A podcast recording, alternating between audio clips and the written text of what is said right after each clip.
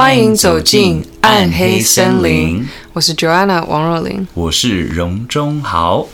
啊，上个礼拜、嗯、那个超级超级无敌忙碌的一个礼拜过了，嗯，还是很忙。这个礼拜，这个礼拜还是很忙，还是蛮忙的。但是至少今天没有什么事情。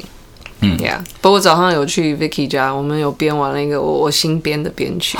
你编了？等一下是为了刚刚那次，真的假的？对，可以透露是什么歌吗？还是可以是我自己写的歌？你自己写的歌，所以是个 original。对，没有没有，是他我我本来，等一下我可以给你放我昨天编好的。好，It's a it's it's a song called The Etiquette of Handing Scissors and Knives。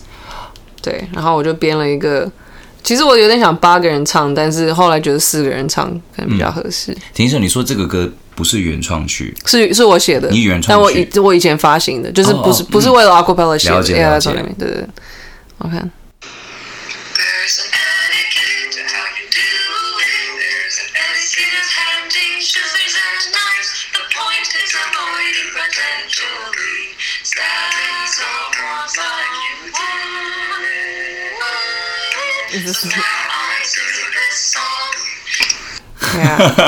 所以这个这个嗯，如果是中文的那个 title，、嗯、它就是说，如果你今天要把一把剪刀还是一一个刀要交给另外一个人，其实是有一个特别的一个礼仪礼仪。对，有一些人真的好像不太懂这个礼仪，然后就会拿尖尖的部分对着另外一个人，其实这样很危险。对，所以你是有一天看到这样的画面，然后让你想起要写这首歌吗？还是有一次，总而言之，it's like 我朋友他就是。其实那时候我们在拍一个节目，嗯、哼然后应该是那时候，呃，反正我那时候三年前有做一个，就是小的那种 YouTube 的短的节目，然后就是很很白痴的那种，然后就是叫做霸凌食堂，嗯哼，and so，哎，那时候 Laura 也有上，然后反正就是你就去那种 IKEA showroom 的厨房，然后就是煮食物这样子，然后就会找其他的艺人的 guest。然后其中有一集就是糯米团，you know the band 糯米团呀，他们有上来，然后那个反正吉他手沈其汉他就递了叉子，嗯哼，but he did it the wrong way，然后他就自己说哦，就是礼仪不好，但是你要看他本人讲，因为他有点客客家腔，所以他讲话就是很、嗯、就是很自然的有一种很好笑的感觉，所以他就在讲那个事情，我就觉得为什么递刀子的礼仪。突然这么好，就是他有一种爆笑这样子。And then anyway, I wrote the song。然后我昨就编完的时候，我就觉得我在想说，soprano 我跟 Vicky 唱，然后 alto 呢是 Lara 跟 Fanny。嗯、我觉得他们一起唱这个会有这种很蛮好听的感觉，很很适合很 这种对，然后他们在一起就是一种哎，这是 这是你第一次编 acapella 的。东西对对，很你第一次编哇，对，你第一次编就已经可以编成这样，很厉害。我我然后我想 tenor 你跟 Lalo，嗯嗯，然后 bass 就是大文跟 Pierre，嗯嗯，我就觉得这个组合应该是超厉害的。但是你说也许四个人看哪，Yeah，因为我觉得 it's 他很忙，对，所以如果很多人唱，我会不会？光我光是我自己唱，我觉得 pitch 都怪怪的，所以很多人唱可能会听起来很可怕。你动作很快，我记得我们起来大前天的演唱会，然后我。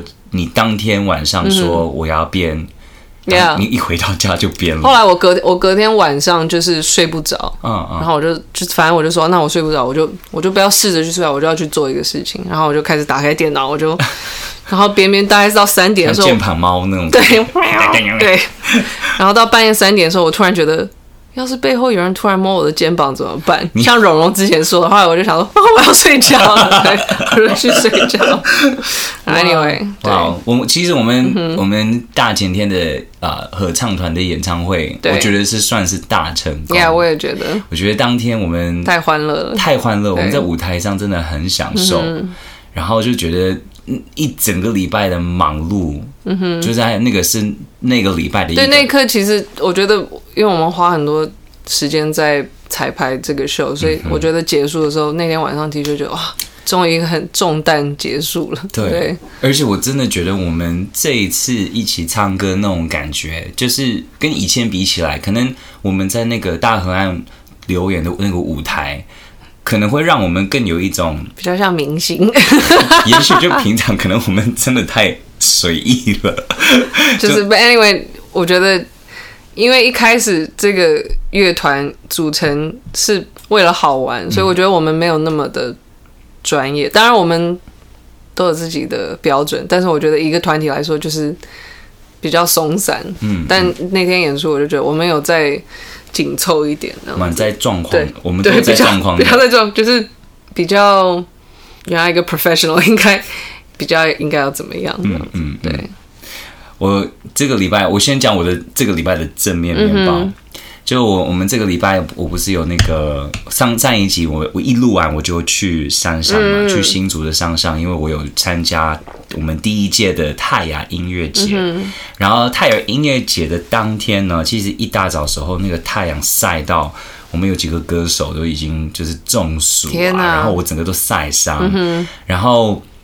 我们在做我们早上的一些仪式，那些仪式是想代表，就是我们未来的年，希望在每一年的时候，我们会有在同样的时间，这些的泰雅族的歌手可以在聚集，嗯、然后一起在我们每一年种一棵树，就是来代表，oh, so nice. 对，所以就是我们有一起抬一棵树，然后吕强就是有唱就是族语的歌，然后两个舞者在旁边跳舞，真的很美，哇哦，然后。就开始下雨了，嗯、然后那个下雨是那种 like 噗那种下雨，就是很、就一点都不客气那种，嗯、整天就是一直在下雨，所以那天来的人数其实没有我们希望的多，嗯、但是同时呢，我觉得也是一种感觉，嗯、就是觉得啊，虽然是有下雨，但是大家还是很热情的听音乐，嗯、然后有很多的听众就开始在那个泥土中跳舞啊，嗯、就就会觉得就算了，都湿身上都已经湿了，嗯、就无所谓。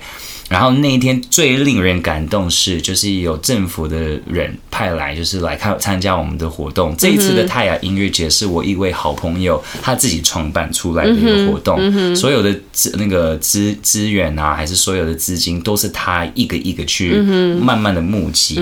所以其实我们的那个可能我们能做到是有限，因为都是自己在做。然后这个政府单元就来，然后他就有说。他说：“我们看到你们的努努力，嗯哼，我们我们非常感动，嗯，我们也会觉得我们我们不能不帮忙，所以从明年开始，我们一定会全力的帮忙。哇哦！然后一听到我真的开始掉眼泪，嗯，因为我会觉得我，我我虽然没有参与到很多，就是关于去募集钱啊什么之类的，但是我知道这个对我们的文化是很重要的。嗯，然后我能做到的，我就做。像当天晚上，我是。去主持一整个晚上的活动，嗯嗯、那其实我知道我第二天还有合唱团的那个表演，嗯、所以其实我喉咙很痛，嗯、我开始感冒了，嗯、然后我就觉得没有没有关系，因为这是为了一个非常有重要性的一个活动，所以我我必须要就是撑住，嗯，对，如果要感冒，就是一定要合唱团演唱会结束以后再感冒，嗯、我可以再撑住，我可以再 hold 住。所以就觉得当天听到他那个政府单元这样的讲的时候，就觉得一切都非常值得。对，然后我们反正我们看到下雨，我们就说哦，那是祖灵在祝福我们。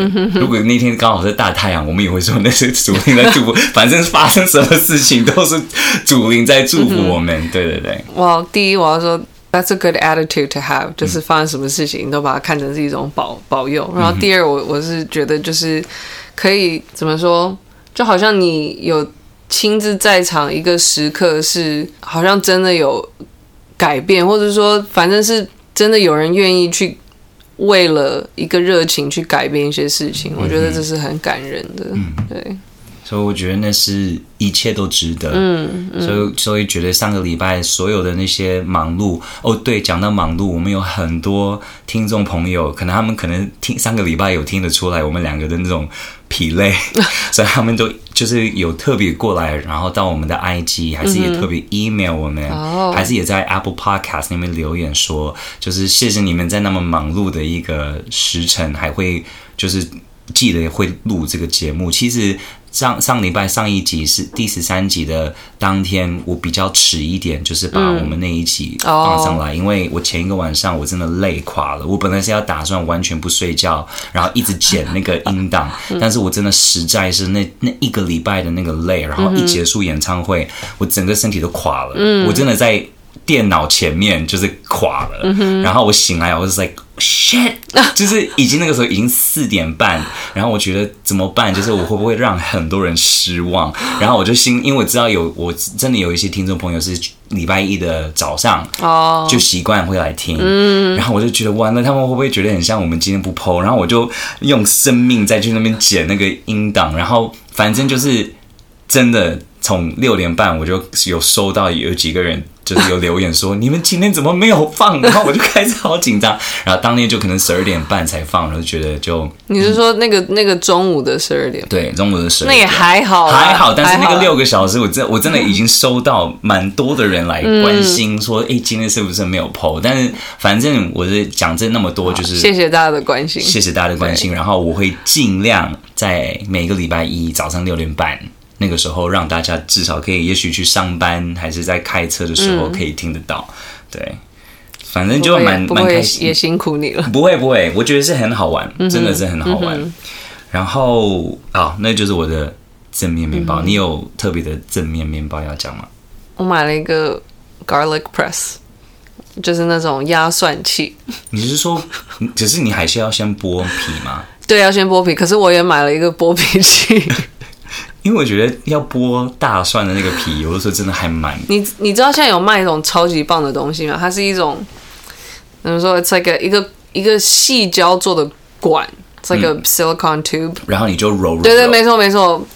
有我有在我觉得那个很好用。水饺的店有看过，因为我很喜欢吃水饺，一口吃水饺，一口吃大蒜，这样超好。你是一个山东人，对，这是超好吃，对。然后我记得我第一次看到那个你说的那个桶，那个胶的桶，然后我就看他，我就真的有一点不知道怎么用它。然后那个老板娘就看我在那边疑惑，她说，她就直接拿起来，她说这样弄，然后很帅气，就是滚滚滚滚，然后一出来的那个大蒜就是完全裸体大蒜。我真的在当下，我是在。哦、超神奇的，哦、对我真的很像脑脑袋爆炸 那种啊！我说怎么可能有那么酷的一个想法？就是你，它看起来真的就像一个很像超普通的超普通的东西，没有想到这个方式还可以让一个大蒜，你完全不需要碰到它，嗯、它就脱衣服了，对，超方便的。对，所以你买了这些东西，然后对，还有一个压蒜器，所以就是、嗯、我现在基本上处理大蒜是一个超级容易的事情，嗯、我就觉得啊，如鱼得水。对，好，这是我的正面面包，还蛮酷的哦。这对你最近而且而且我花了两个月在看压蒜器，我就是一直不敢下手买，因为我 I don't want to，我不想要买一个不好的，嗯、然后我就一直买不下手，结果我就终于买了，然后买到一个超棒的。所以你你有特别研究哪一个牌子比较好？应该是说，对我就是看他们的功能，嗯，因为我以前就是买过都觉得都还好，这些都还好，嗯，没有符合我心中要的。终于找到一个，我找到一个很我觉得很棒的。嗯，对，好，我讲完。我们成为大人了，对，终于会开始买一些。你知道吗？如果我很爱吃大蒜的话，那如果我还活很久的话，这些多余处理大蒜的时间，这样会累积起来，其实是很久的时间。对，说不定，对搞不好我这样现在每天都省个十分钟之类的。那个很多十分钟累积起来，可以发呆这样子。对，对，没错。好，上礼拜，上礼拜呢？呃，我先，所以这个礼拜以前，嗯，OK，好，这个故事呢，我不知道为什么，但我们是跟 Lara 在同一个车子里面吗？还是什么？我们刚好在庆功宴的时候。哦，OK，所以那个是不是在车子里？因为我那时候就印象好像为什么我们一起坐这？But anyway，、嗯、总而言之，那时候 Lara 他就听到提到，他就说，哦，不是之前有发生一个什么？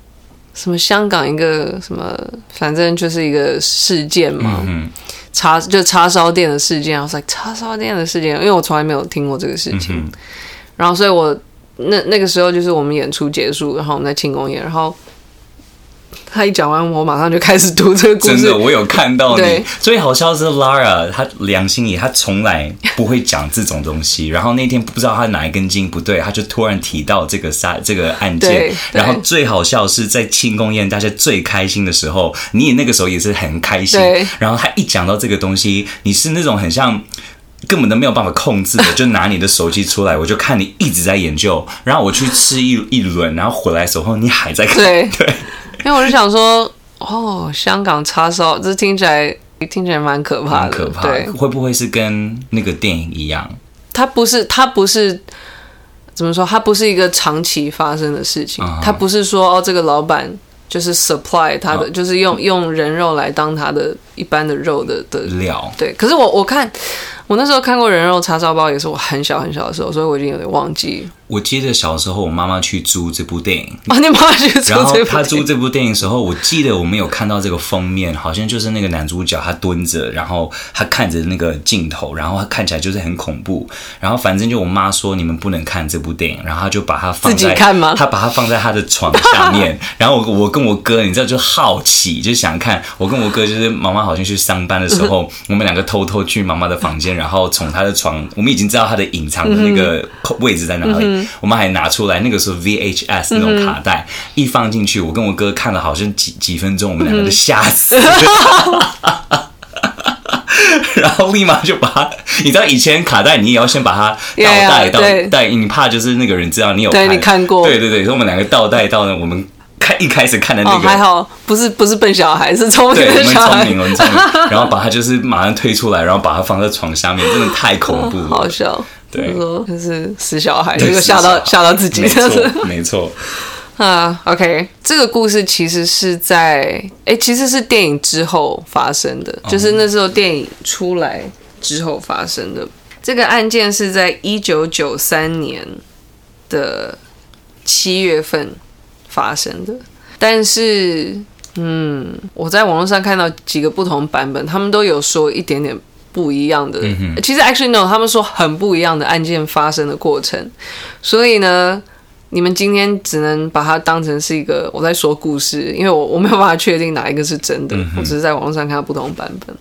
那呃，那你就把它，你们就把它当一个故事来听吧。嗯、那我就我当然会讲一个是比较血腥的、比较血腥的那个版本。期待。对，这个故事的发生呢，是在香港的一个区叫做。大埔保护花园，然后呢，我在网络上看到的，就是都统称这个案件为大埔保护花园诈尸案。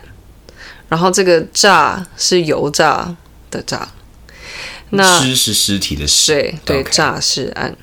然后这个就是发生在一九九三年的七月份。应该在历史中，这种的案子应该不多我没有。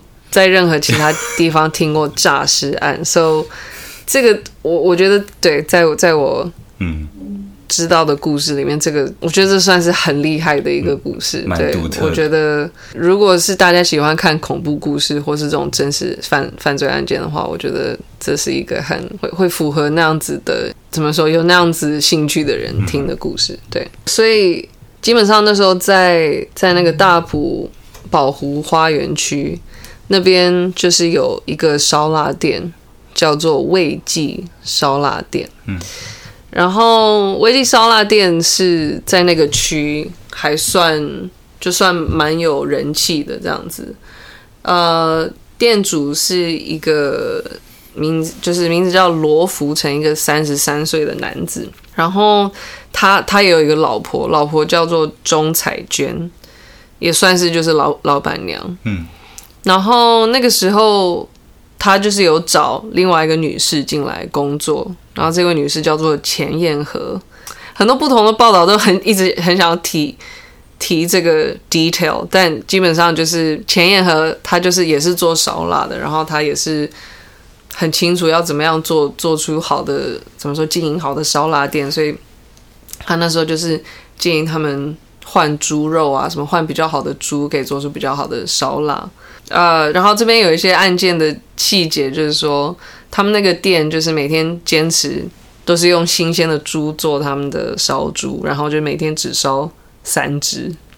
对，虽然我不知道这跟案件有什么关系，但是 就是这个可能只是强调他们很认真在做这个生意吧。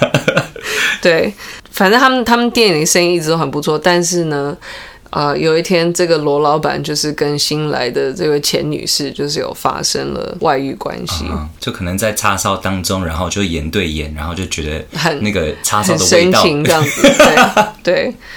可是我有不同的版本看到大概不同的故事，一个是老婆很早就发现，然后还忍了一阵时间，但有一个有另外一个版本就是说，老婆就是马上发现。然后事情的开端就开始了。嗯，但总而言之呢，哦，他们那时候有开两个分店这样子，然后所以钱彦和他就是负责在宝湖花园街市的店，嗯，然后他也住在那边的公寓，然后就是所以两边就是罗先生他就是会两边跑，一边就是住钱女士的地方，然后一边就是在钟彩娟女士的地方。嗯哼。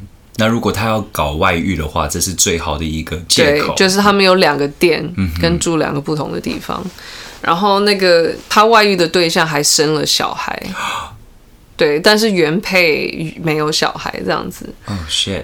所以一九九七年的四月有一天，钟女士呢，她的分店里就是炉具有一些问题，然后她就想说，她可以去分店去找一些工具回来。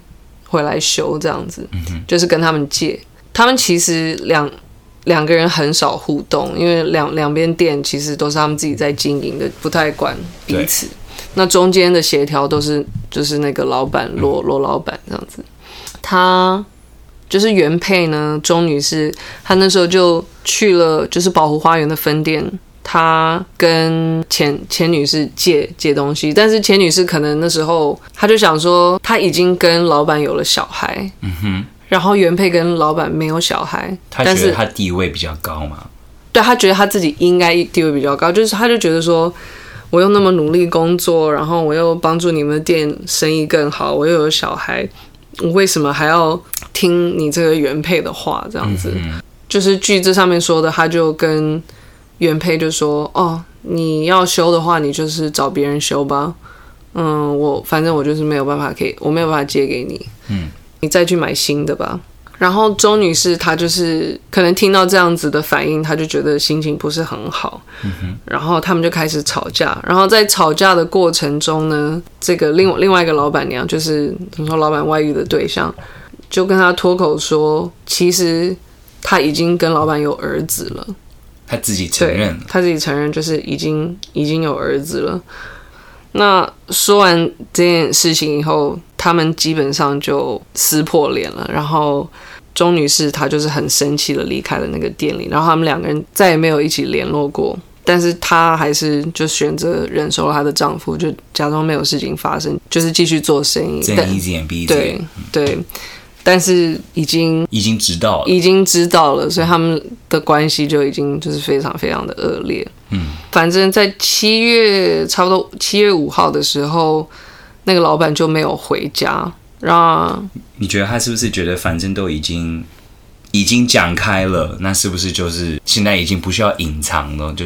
我也不知道，但总而言之，那时候他那几天就没有没有回家。那钟女士就在猜想说，他应该是去了就是钱女士那边，然后他就想说，哇，打打他电话他也不接，然后店里的事情他也不管，所以他就决定去找钱女士去算账。嗯哼。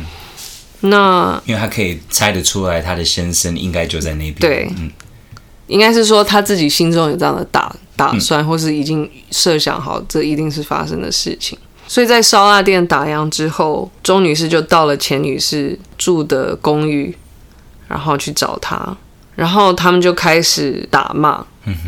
然后在开始就是纠缠的过程中，钱女士被钟女士抓住了头发，然后擦伤了脸部。然后钱女士就是脸在被弄伤之后，她一气之下就拿起了水果刀，然后开始去刺。呃，钟女士的腹部还有胸口，嗯，然后钟女士就开始大声尖叫，然后这个这件事情就刺激了到钱，然后他就是一生气就把他就把钟女士继续推到浴室，然后就连续很多刀刺很多刀的刺她，呃，直到就是她的她的要害，因为她一直在尖叫救命嘛，所以也捂住她的嘴，然后就是边捂住她的嘴边刺她，然后最后呢。呃，钟女士就失血过多，然后死了。然后她死以后呢，钱女士她就自己开始想很久，因为她就据她的口供之后说，她就是一直说哦，是她不是故意的，她就是有点好像怎么说，就是在很激烈的情绪下，就是有点算是她自己说是失手杀人，嗯、失去理智，对，失去理智的那种。然后她都想说，哦，我已经把他给杀了，但她就想说，哎，可是。我好像终于除掉了我一个眼中钉。Uh huh. 那我这样也不需要再当 number two，我不需要再当对二奶这样子，嗯、我可以就是名正言顺的，我有他的小孩，我也可以当老板娘。所以他就决定就是把尸体给处理掉。他开始就是思考如何要处理这个尸体，然后他第一个想到的事情就是去他的店里。把处理那些平常叉烧啊什么这些烧鹅的东西的骨头的工具拿来，他就他就换了衣服以后，他就到店里去拿切骨头的剃刀、大刀，还有分骨用的锯子，以及挂叉烧的钩子，还有这这类的工具。然后他就是回到家里，把尸体开始分尸。是然后他那个时候应该是离。钟女士死亡的时间差不多五个小时，嗯，所以那时候身体其实还是是温温热的。嗯、然后其实我这个时候我有遇到，我有读到两个不同的版本，一其中一个版本是说，呃，钱女士她在浴室浴缸里铺了棉被，然后也铺了金纸，然后把钟女士的尸体在里面烧，然后烧完再再做分尸的处理。嗯，可是这个版本我读到的是她直接。开始处理他的尸体，这样子。嗯、But anyway，他就是呃，因为他的他的尸体还没有开始硬化，嗯、所以他在开始分尸他的时候，他说他从肩部切开第一刀的时候，非常大量就还是温热的血就溅到自己的脸上，呃、然后他开始用锯子去锯手，还有腿，还有。切开腹部取出内脏的时候，是血液溅满整个浴室。那个人人体里面的血是超级无敌多，Yeah. 所以可以想象在那个当下一定都是血啊。I mean, like, 我觉得你在那个当下，你觉得你想做这个事情的决心是一码事，但是你真正做出来，然后真的要见到一个人体里面的。热热热的那些的器官，对还有血，我觉得那是，就是说杀人不不只是杀人那一刻，如果你决定要处理这个事情的话，嗯、那是另外一个很很创伤的一个经验，yeah, 对。对，对，很怎么说，很 literally 血淋淋的经验这样子。嗯、他那时候就是用钩子把内脏挂起来，然后他。就是已经处理下来的四肢还有碎肉都放在浴浴缸里，然后这一段，Oh man，他就说他那时候在锯大腿的时候，他可能一直去刺激那个肌肉，嗯，因为你他有时候人死后还会有一些电流留在肌肉里，所以还是会造成一些动作这样子，所以他那时候应该已经死了几个小时了嘛，然后。身体也已经开始被解剖，但是他那时候在锯他大腿的时候，可能就是刺激到那边的肌肉，他的尸体就突然坐起来。Oh、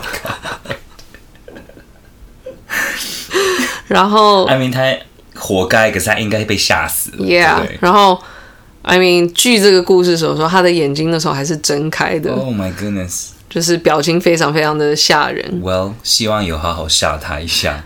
对，然后那时候钱女士她内心就有鬼，她就马上开始尖叫，就说对不起，对不起，我不是我不是故意要杀你的。但是她过了一段时间以后，她就发现尸体没有任何其他的反应，嗯，然后她就生气了，她就对尸体生气了，她就想说，My God，你怎么可以，你怎么可以吓我？对啊，连死后还在搞我。对，所以呢。他就移动了身体，他身体本来不是坐起来嘛，他就把他身体就弄得趴在地上，然后他就压住他的头，然后就把头给锯下来了。Oh my God！对，基本上他忙了一整晚以后，尸体尸体就算处理了差不多了，然后他就把冲洗干净的四四肢还有。头放在黑色垃圾袋里面，然后在还没有天亮前就分批运到了宝湖花园的那个分店的那个烧腊店。嗯哼。那因为刚刚他对于就是被那个尸体弹跳起来这件事情，他还是可能心有余悸吧，但是他就是还是他还是对着呃钟女士的尸体还是非常的生气，所以他。可能就是要发泄他的怒气，所以他就把那颗头放进了他们熬卤肉用的铁锅。嗯哼。然后现在这故事里就变得突然很奇怪，这样他就是说。那个油桶是一个很大很深的一个油桶，但是他把头放进去以后，那个头马上就沉下去。然后他把那个盖子盖起来以后，他就回去去忙去处理其他的部分。但是他那时候就突然听到铁桶里发出咚咚，Stop it，咚 No 的 声音。然后，I mean，我有一些就是对这个科学上的解释。Oh. 因为可能是太高温，然后气里面的气体太高温或者什么，所以导致那个头会在里面移动。That's my um 就勉强的一个解释。对，但是再怎么样，不管是科学还是是对，不是科学，我觉得很恐怖。对对。对然后钱女士这时候就被吓坏了，因为她就是应该就觉得哇，就是就是怨，这怎么说？这算是。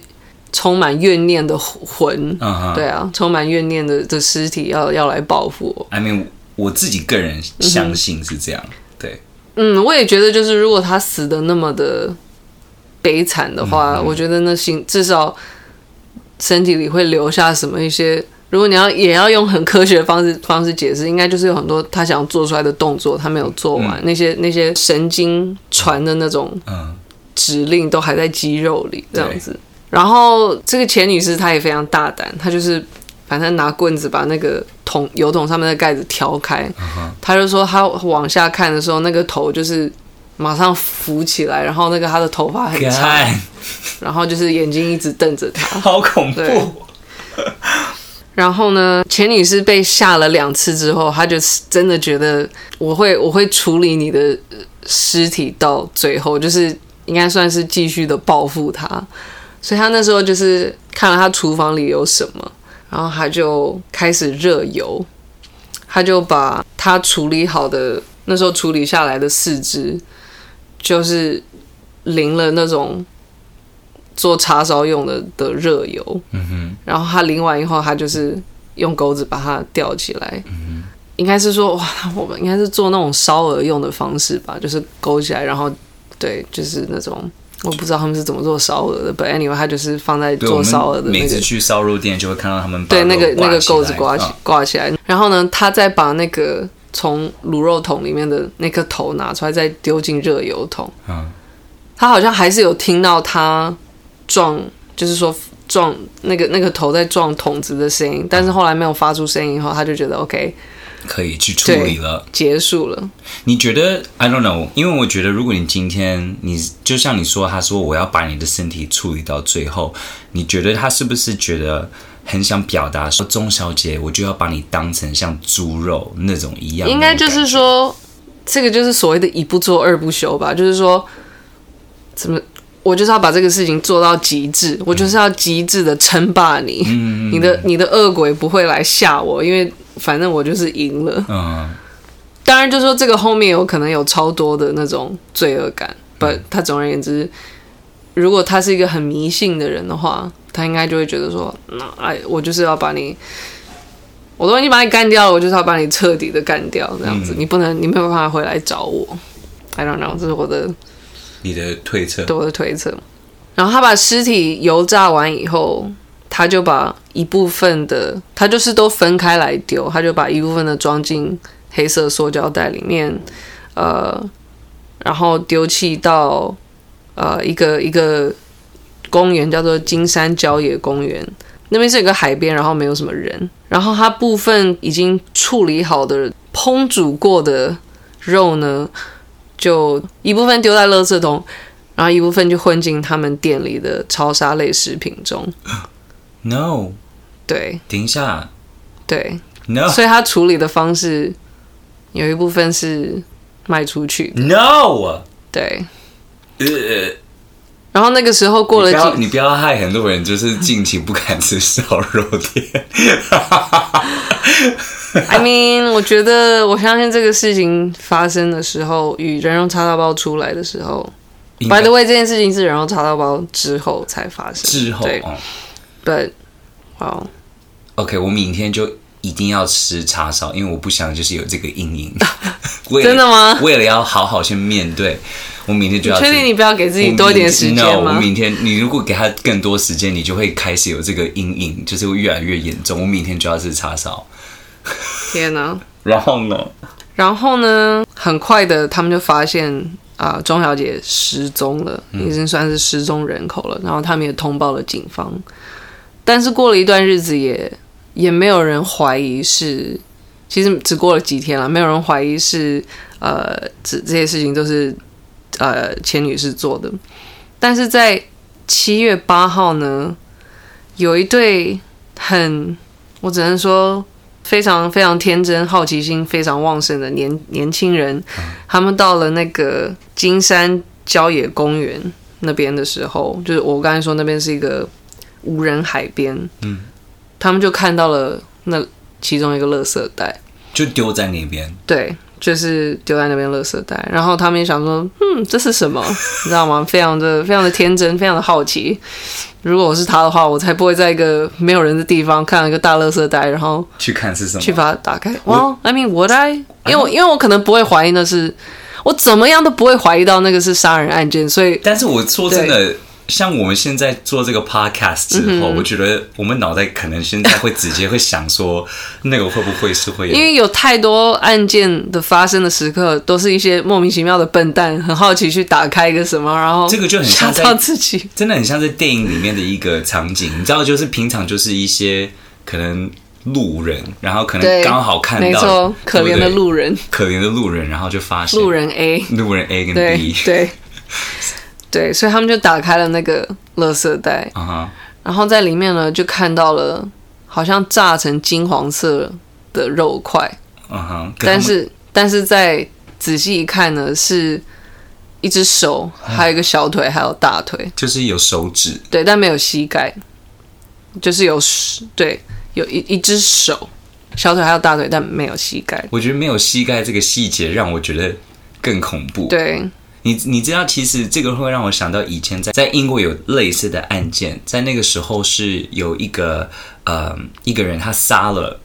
一个另外一个人，然后反正他把这个人就分分支之后呢，他就把这些的不同的部分，就是丢在英国的各各个的地方。嗯哼。可是就是慢慢的这些东西都被这些的部分都被找到，然后警察为什么会后来推测是是这个人呢？因为他们那个时候一点证据都没有。嗯。他们是看到这些就是已经被分分支的手指啊，嗯。跟。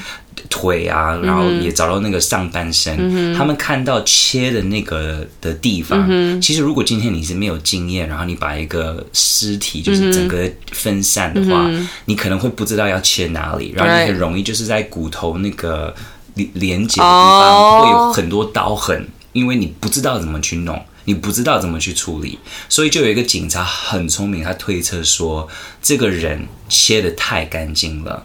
他一定是有经验，所以不是一个科学家呢，那就是一个屠夫。嗯，然后他们就看这个城市有哪一些屠夫，然后就、哦、所以他他丢在都是在这个城市附近，城市的外围。OK OK，对，各式各样的一些地方。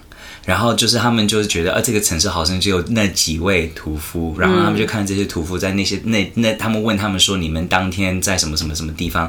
然后有一个人就是因为这个原因就被抓到了。所以，我相信钱女士她一定是，你知道她她懂怎么切肉，对，所以她有这个概念，对。对。但是我我现在要补充的是，OK，我先把这个故事讲完，嗯、就是那时候警方已经发，就是发现，就是已经有被通报呃钟女士的失踪嘛，他们也知道钟女士是一个烧腊店的女老板，嗯哼。那如果你想想看，如果你找到。就是有人报案说他找到一包被炸好的肉块，然后又有一个烧腊店的人失踪，是不是不需要用屁股想，马上就可以破这个案了？没错。所以他被抓到是被是败在他他炸了这个尸体。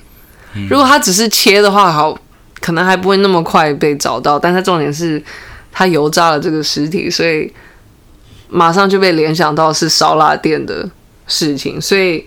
警察就是非常非常快就破案了。啊，因为如果你今天要拿一个尸体，因为一个腿其实蛮长的哦。嗯，你要把它炸的话，你一定要大很，就是够大的一个锅去做这个事情。就是平常的家人，尤其是香港，就是平常的厨房会算比较呃偏小一点。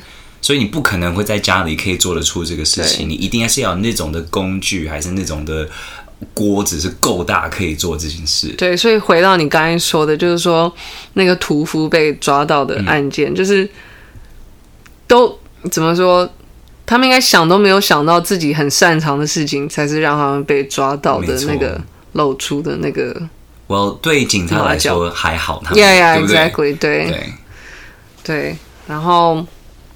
嗯，反正警方破案以后，他们就是有去叉烧店去搜证。据那时候警察的一些回忆呢，他们找一找，就在卤肉桶内找出了几个脚趾甲、脚趾头。No，但是一看呢，就知道那个是人的脚趾头，因为上面有擦指甲油。Oh my god！等一下，所以那一批还没被卖出去。我不，我不知道。我不，我我们就说没有，我们就说没有。我不知道，为了就是应该。但是那个油，就是那些脚趾在油桶里面至少三天了，No. 因为是五号的犯案，然后八号被找到的，所以至少已经三天了。No. 对，你可以想象，如果你去吃就是烧腊的店，然后你带回他那个便当，就看到一个有擦指甲油的那个脚脚趾，那个比光是那个比没有擦指甲油的脚趾更，我觉得恐怖很多，因为有故事，你知道吗？就是。这是一个人的习惯，就是 it's like way more shocking。对，然后那时候他不是有把那个头放进热油桶吗？Yeah. 然后警察打开的时候，他就是就看到了那颗那个那个头，对，就是他应该创伤也是。反正啊，我真的有的时候会想到这些警察，就是。我觉得警察在很多不同的地方都有很不好的名声。对，确实是真的有一些有一些警察真的是不好的警察，但是也有很好的警察。然后我现在我常常会想到这些的方，就这些这些的案件，就是这些要发现这些尸体啊，还是这些很恐怖的这种现场，我觉得他们好可怜，因为他们很多后来就我觉得应该没有办法想象当一个警察的那个那个体验吧。Yeah. 就是，反正这故事里面之后很多警察他们都自己说，就是再也不敢吃烧腊了。对，我不怪他。对啊，对啊。然后他们后来就是把收集起来的，就是能找到的尸块都拼凑在一起，少了很多，所以他们没有办法证明这是去了哪里，是被吃掉了吗？还是还是怎么样？就是少了很很多这样子，所以，对。然后听说那时候案件传开的时候，就是大大埔那边附近的居民，反正就是那段时间都不吃，都不吃烧腊店。当然他们他们非常非常的愤怒，但总而言之，就是无辜的烧腊店也因为这样子，就是 生意就生意不好。对，对。然后可是最后最夸张的是，呃，钱女士她只被判了六年。Why？就是被判误杀。哈，对，就是说他那时候不是就说他是失手杀了他吗？啊哈，可是那他也可是这个这个失手这个手滑的好远哦。Whoops，就是哇，他律师他律师超久的，他律师很厉害，他律师很厉害，所以六年之后他就被放出来哦。啊，对，Why？所以 anyway。这个就是，他后来很好奇，他后来有没有跟罗老板在一起？I don't know。但如果他们在一起的话，应该是这一辈子都不要想再开叉烧店了吧？But I don't know，大家的记忆没有很好，就是搞不好都忘记了。对啊。然后，嗯，你可以想象他儿子如果长大知道这件事情有什么想法吗？所以我觉得他们应该不可能在一起。那爸爸一定会，我我不知道是谁是带小孩，但是一定不希望。我不知道。OK，Well，谢谢你让我从今开始每次吃叉烧的时候会想到这件事情。嗯、我真的明天就要吃叉烧了。好，好，明天就要去吃。好，我要我要不要被你的故事影响？好，我我祝你可以化解这个。对，好，这就是大埔宝湖花园诈尸案。好，那你的呢？好，be well before 我们讲我的故事，我们先讲一个负面泡面。哦，好，OK。然后 before 我讲负面泡面呢，我我自己的哥哥还有另外一个呃。听众朋友，他在我们的 Apple Podcast 那边留言说：“嗯、我们要不要开始募集，就是大家的正面面包，或者、哦、好啊。”对，或者那个负面哦，好啊，好啊，我我很喜欢看大家这种，要不然就是很励志，要不然就是很泄气对 的故事。所以就是，如果你们想分享，就是你们这方面的经验的话，我们非常乐意在我们的节目中跟大家一起分享。所以，如何给我们这个呢？就是去我们的 IG，然后找我们的 email，嗯，就是 darkforcepodcast at gmail dot com。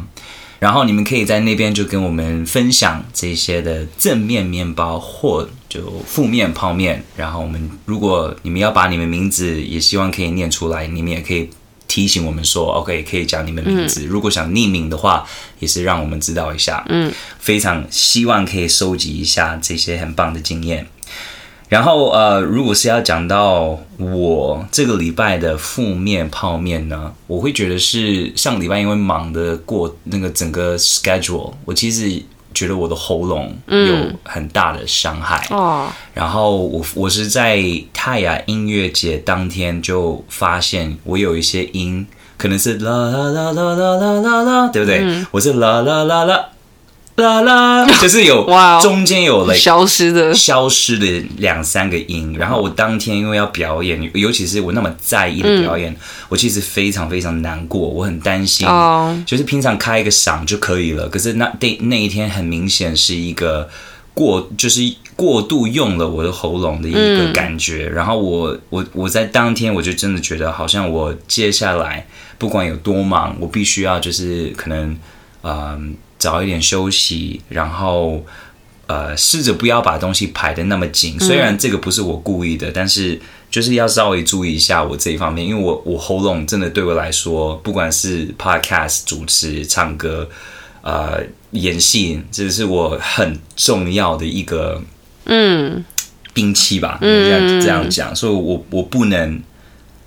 再那么的轻易的理所把它理所当然，对对对，没错。所以就那是我这个礼拜的负面泡面，就是我那个喉咙当天就是到晚上的时候有救回来，嗯，但是我知道我不能太期望每次都可以这样子救回来。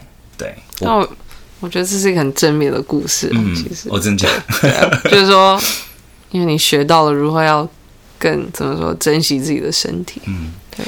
再加上你知道，我那天因为我有个外国朋友带我去，他开，因为他开车，嗯、他带我去这个泰雅音乐节，因为他很好奇关于我们啊、呃，就是原住民的文化。嗯哼。然后他也有来看我们演唱会，嗯、我们的合唱。哦，OK。然后他第二天，他就他可能不要我想太多，他就第二天演唱会一结束，他就 line 我，他说：“哦，对，我忘记跟你说，我在。”泰雅音乐节在大草地上在看表演的时候，他突然间有一个人从背后，就是他就是用手指，就是他他就是在这样讲，就是你跟我说这个故事，我那天才 对，突然半夜觉得，要是有人突然摸我肩膀，对，就是他感觉到有有人拍他的肩膀，然后就有抚摸啊。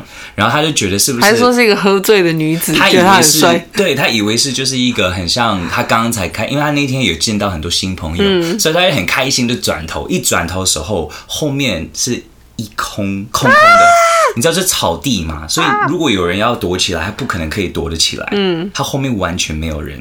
然后他在他在，因为其平常外外国人，尤其是美国人，不会那么的。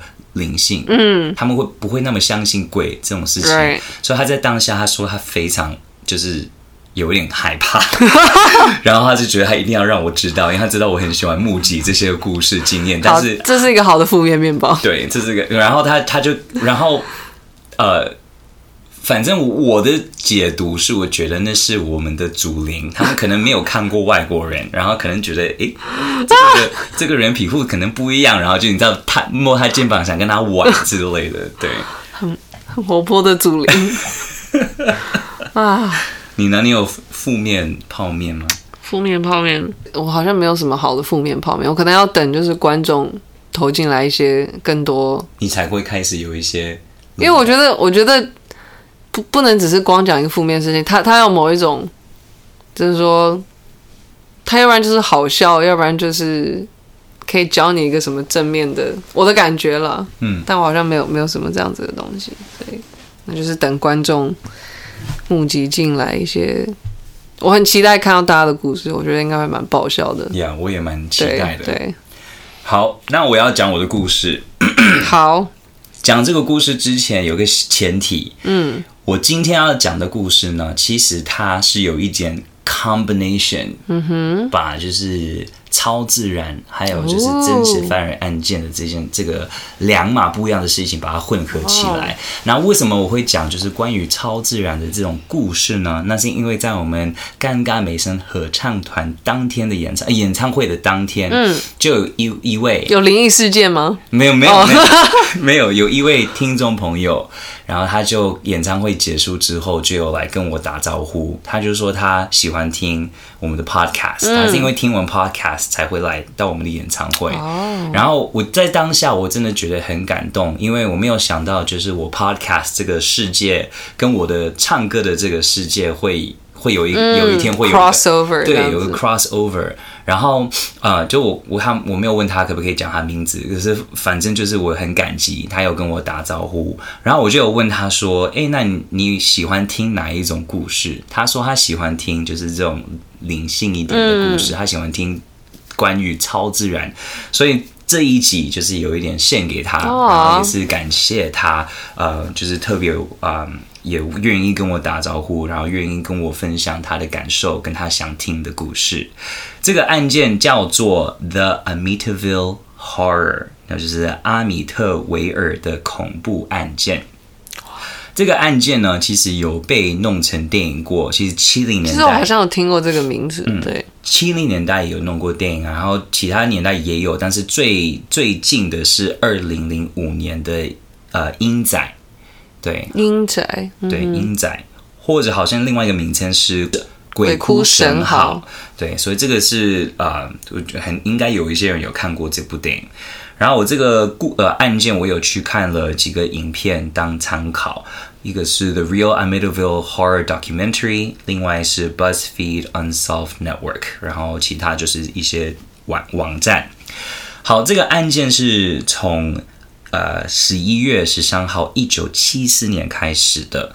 然后这个城市呢，这个地点是离纽约城差不多四十八公公里。然后他是在纽约的长岛的一个小城市，叫 Amityville，就是阿米特维尔。然后就发生发生了这个大屠杀案件，在这个十一月十三号的早上。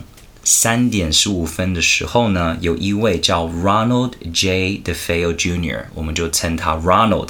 二十三岁的他拿了一个来福枪，然后就把他一整家的人都射死了。有总共六个人，他有四个、呃、兄弟姐妹，就两个妹妹，两个弟弟，然后把他两个呃把他的爸爸妈妈也弄死了，在同一个晚上，就是总共六个人。然后反正就是，据说他一杀完他们之后呢，他还洗了一个澡，然后就差不多要上班，所以他就穿了要上班的衣服，然后就去上班，若无其事的去上班。然后反正这个案件的细节我会在最后的时候再讨论。可是他后来就被警察逮逮捕，然后他们就说是他杀了，就是他的他的家人是他他有罪，他自己口供说。他自己坦诚的，这个是我们等一下最后才讲。OK，对，好，因为这个故事是有刚我说超自然，也有是真实犯人案件的部分，所以我们先就是来讲它超自然的一些的部分。好，十三个月之后呢，就是过了一年之后，有一个家庭，他们姓 Lutz，那 Lutz 的这个家庭，他们看到了这个 Ronald 以前。这个家，就是杀了他一整家的这个家。他们看到这个家就是在 market 上就上架了，嗯、所以他们就觉得这个家好漂亮、好大哦，而且它的价钱是八万块美金。嗯，如果是那么大的一个家，八万块，但他们不知道以前发生这些事情。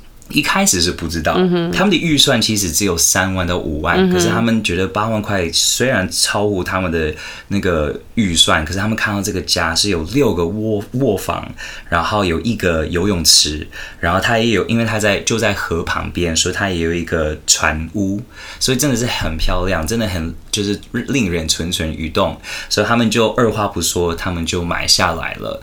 然后 even before 他们买下来之前，就是他们有被房地产的这个员员工说，提醒说，其实，在十三个月前就是有发生这个大屠杀案件，可是他们还是觉得没有关系，嗯、因为其实有很多外国人，他们真的对这种的，比如你知道，就他们不会去觉得这个是不不吉利啊，不吉祥，对，他们就觉得没差，你可以说他们就买下来了。好。在他们一搬进去的第一个小时，就已经开始发生了一些，就是可能我们所谓的超自然的一些事情。嗯、他们的狗狗叫 Harry，在第一个小时就已经很像跳过一个，很像那个一个围栏，然后其实它的那个狗链是非常短，嗯，所以不知道他是因为不习惯那个环境吗？还是他主人就说他感觉很像他们狗狗想自杀那种感觉。然后那个狗就被挂起来，就是你知道，就有 你知道，差一点要断气，可是他们有救回来。可是他们就觉得，他们狗狗怎么会做这种事情，你知道吗？然后反正这是第一件事情。那在第一个几天呢，因为他们邻居就是有跟他们成为朋友了，然后这个邻居就有提醒，就是这个 Lutz 的啊、呃、爸爸，爸爸叫呃 George，然后他就提醒 George 说。呃，因为以前就是十三个月前有发生了那么恐怖的事情，你要不要请一个神父来，就是给这个家庭一个呃祷告一下，让这个整个家庭就是比较干净一点。所以他们请这个神这个神父来的时候，牧师来的时候呢，这个牧师就是走了整个家，然后一到楼上的某一个房间，他就突然听到有一个声音，一个很低沉的声音在他耳边说：“Get out。”就是滚出去，然后他一转头的时候，有一个未知的东西，他看不到的一个东西，就赏他一巴掌。哎，然后，哎，为什么不是别的事情？为什么打脸有点 有一种滑稽的感觉？然后反正他就是有一点吓到，然后他就警告 George 跟他的老婆 Kathleen 说，楼上那一个房间是最。脏的，所以就是最最好不要把那个房间。你说那个神父这样子，嗯、神父说那个房间是很不干净，嗯，所以不要把那个房间当成某一个卧房，嗯，你可以把它当成就是比如说。等一下，等一下，你刚才说是谁被赏了一巴掌？是那个神父？神父，那个神父被赏一巴掌。等一下，你为什么觉得这是好笑的事情？我也不知道，我就觉得为什么不是一个更可怕的事情？就是 like。就是我我知道听起来是很好笑，就是被赏一巴掌。我知道听起来同时也很可怕，但是神父被赏巴掌，我觉得被恶魔赏了一个巴掌，就觉得有一种黑色幽默在里面。其实如果是一个一个电影，然后真的有这个画面，应该是真的蛮好。对，是有一种好笑。Anyway，你继续讲。我能说，我曾经有被我在回我的部落的时候，嗯，我有曾经被一个看不到的东西就是捶打。嗯，捶打我的胸，然后我在当下，我跟你说，我在当下我真的快吓到，因因为我在当下他打我的那个 moment，我突然变很虚脱，我就是突然很像我整个身体的精神都被打走，然后我就觉得那是怎么可能会有这种感觉，然后我就一看我的，我把衣服拉开的时候，就是有一个淤青。啊，而且我是感受到是白天还是晚上？晚上真的有一个拳头。在那个当下，我旁边没有人哦。然后我跟你说，我在我真的在那个当下，我从以前因为我的家庭是有一些的这些经验看得到，我自己也有，但是在那个当下是我第一次感受到。还是而且是不是在部落的 like grounds 那边土地上会更？我我们其实这个以后我再分享更多这种细节的故事。我只能说，就是你真的如果今天。被一个看不到的东西攻击的时候，嗯，那个感觉是你会觉得哇靠，这个世界好恐怖。就是你在我知道，因因为你会，你不知道他什么时候会来。You never know。其实我在我有因为那件事情，我有快两年不敢回部落，因为我觉得我好害怕，因为我我不知道那个东西是什么，我也不知道怎么去预防它，我也不知道会不会下次有更严重。天啊！打到我那个当下，我真的如果没有淤青，如果没有任何的留下来的痕迹，嗯、我可能无法去去。也许我可以说那是我想象的，对啊。但是这是从来没有，它实际上对你的肉体是有造成影响。有，有。所以就是我看到这个神父，这个我刚刚有你讲的时候，我突然也有想到，就是真的很滑稽的那种镜头。但是但是你被你这样讲，就是一点都不滑稽。对，我看影片的时候，其实我有一点觉得，哦，我懂他，我真的很害怕。好，我继续讲。反正 George 呢，在这个时候，他们开始住在这个房子的时候呢，他每一天凌晨会突然间醒来，然后你知道他几点醒来吗？每一天哦，三点十五分。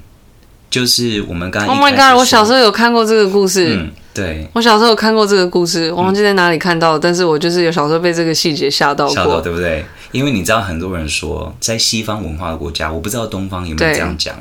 三点是 The witching hour，witching hour 就是女巫的时刻。女巫的时刻，如果你能避免三点到四点是醒来的状况，嗯、最好是避免不要在这个时候是醒来的，嗯嗯、就是两三点前。你就睡。对，但我知道很多人的工作可能 对。我就是小时候有看到，反正 like the History Channel，还反正哪一台上面就是有在讲可怕，就是美国可怕传奇的这种电视特辑。然后我那时候就很小的时候就看到什么什么什么什么三点十五分，每天都三点十五分。嗯、然后我那时候就被这个数字吓到了，所以我之后三点起来的时候，我都。觉得特别毛，就会觉得。但如果他没有跟我说的话，我完全不会觉得怎么样。但他跟我我看了那个资讯以后，因为我那天晚上也是在编剧，也就是编到三点，我就突然觉得，天啊！要是这时候有人摸我肩膀，应该会崩溃，所以我就赶快去睡觉。我是不是给你很多创伤？对，好，对不起，对不起。然后三点，每天他三点十五分醒来的时候，他再也没有办法睡觉。然后睡着，然后他也会开始觉得有一点心里不安的感觉。屋子的男主人这样子，对，George 对。然后他也会听到，就是家里会有一些走路的脚步的声音啊，还是会有一些很奇怪，不知道哪里来的声音。他开始呢也会开，呃，感觉很像越来越，因为身体的状况不好，嗯，会有觉得很像病了那种感觉，嗯，也开始。呃，瘦很多，然后也开始不爱洗澡，所以有一些就发一些臭味之类的。然后他个性也开始变比较暴躁，然后比较没有，就是没有耐心，然后常会跟他的老婆 Kathleen 吵架。然后呢，因为他每天在家里，他就开始觉得很冷，所以他老婆常常会看到 George 在外面拿斧头一直在砍木头，因为他想拿那个木头来烧，嗯，因为他觉得自己身体很冷。然后我觉得这个细节让我觉得很恐怖，很像《The Shining》，没错，是就是那个 Jack Nicholson 演的那个。然后呢，有一次他这个先生 George 他走进家里的时候，他看到他老婆 Kathleen，他刚好在一个大镜子前面在化妆。他一看镜子里面的 Kathleen 的那个反过来的那个影影子，他看到 Kathleen 的脸是一个老老妈妈的脸。嗯，然后他就突然间就是有一点反应，就吓到的时候，Kathleen 转头就是正常。嗯，OK，但是 Kathleen 从那天开始，就是他们发现他脸部越来越多皱纹，就是他他连他自己的妈妈就是也有来看他们的时候，他发他说你怎么脸那么多皱纹？因为那个时候他才呃二十几岁、三十几岁，所以他会觉得哎，怎么很像看起来就比较苍老那种感觉。那 Kathleen 这个时候呢，她也常常会觉得很像这个家里有一些东西一直在看着她，她就有也是会有一些很不安的感觉。然后她也发现，在很多的墙壁上有一个未知的绿色的液体，就是会在墙壁上子就是下就是流下来，流下来。然后他就、oh、对，所以反正他们也不知道那个到底是从哪里来的。Oh、然后有一些房有一些房间会莫名的会有很多苍蝇。然后反正就是他们，他们就觉得这些东西。就是大法师这部电影吗？I mean, 我 Who knows？我因为这是大法师后面发生的电影。哦、oh，OK。对，所以这个时候他们就是开始真的有一些怀疑，有一些很奇怪的事情。再来说，他们女儿叫 Missy，他们有个五岁的女儿。他们有其他小孩，可是五岁这个女人呢，她就有一天跟 George 说，她有一个新的朋友，然后这个新的朋友是大家看不到，很像她自己创造出的朋友。她说这个朋友的名字叫 Jody，然后 Jody 是一个很大的一个猪，它就是一个猪的一个形状。然后她说 Jody 有一次跟 Missy 说，Missy 跟爸爸妈妈讲，她说 Jody 说，我好开心你在这里，你永远会在这里跟我在一起。然后有一天晚上，就是 George 要去 Missy 的房间，就是要跟他讲晚安的时候呢，因为房间是暗的嘛，他一进去的时候，他就看到 Missy，这是超可怕的，他就看到，他就看到 Missy 的背影在窗户，然后他看到窗户外面有一个悬在半空中的两颗眼睛在看着他。然后 George 就一看到这个画面，他就整个吓到，他就马上开灯。他一开灯的时候呢，Missy 本来是他背影在窗户嘛，嗯，瞬间 Missy 在床在睡觉。干干。然后 George 这个时候呢，他每他有的天晚上有有几次晚上一醒来时候是有人在尖叫。然后他他就会被吓到，然后就突然间不知道为什么，然后他去查的时候就查不到这个尖叫的来源。然后在家里有各式各样的一些的地方是很冷，他们也是无法去解释，也不是冷气哦，就是突然那个那个空间是很冷的。然后地毯开始有一些的呃未知的脏的一些地方，然后再来说他们的厕所啊马桶啊开始会黑掉，你知道就是马桶。应该黑不起来，可是他们家里的那些陶瓷啊，就可能盘子那些也开始黑掉，就是有一些他们这没有办法去解释的部分。Oh my god！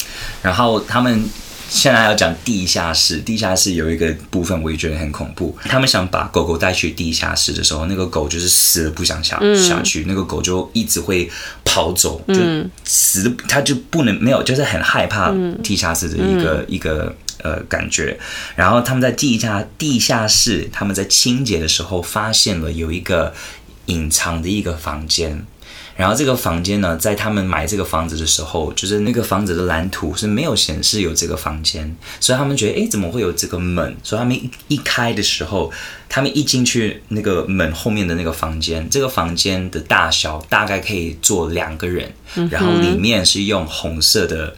那个油漆去涂整个墙壁，干什么东西？我觉得那个细节好恐怖。为什么？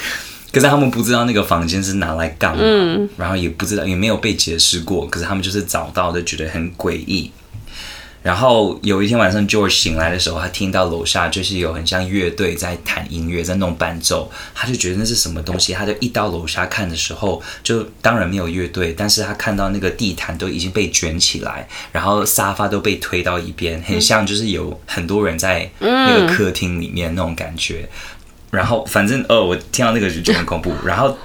反正重点是在十一月十四号，一九七六年的时候，这个是他们才住在这个家里面二十八天之后。嗯哼，Lutz 这个家庭就是 George 跟老婆 Kathleen 跟他们几个小孩子，莫名的不知道为什么，只带了好像三件衣服就跑出去，然后再也没有回来。这个 Amityville 这个家庭就这样子放弃了他们买了八万块美金的一个房子。嗯 I mean，我本来就在说，听起来这件事情应该是对人造成超级大的那种精神压力。嗯、如果我待在这种环境里超过两个礼拜，我应该会精神衰退吧。嗯、就是，But anyway，what happened to the，what happened to Ronald？OK，他他他发生什么事情？好，所以我们现在已经讲到的部分，就是跟超自然有关系的，嗯、听的真的会让人觉得还蛮不舒服的。对，所以现在呢，我们要回到就是我们讲真实犯人案件的这个部分。嗯、好，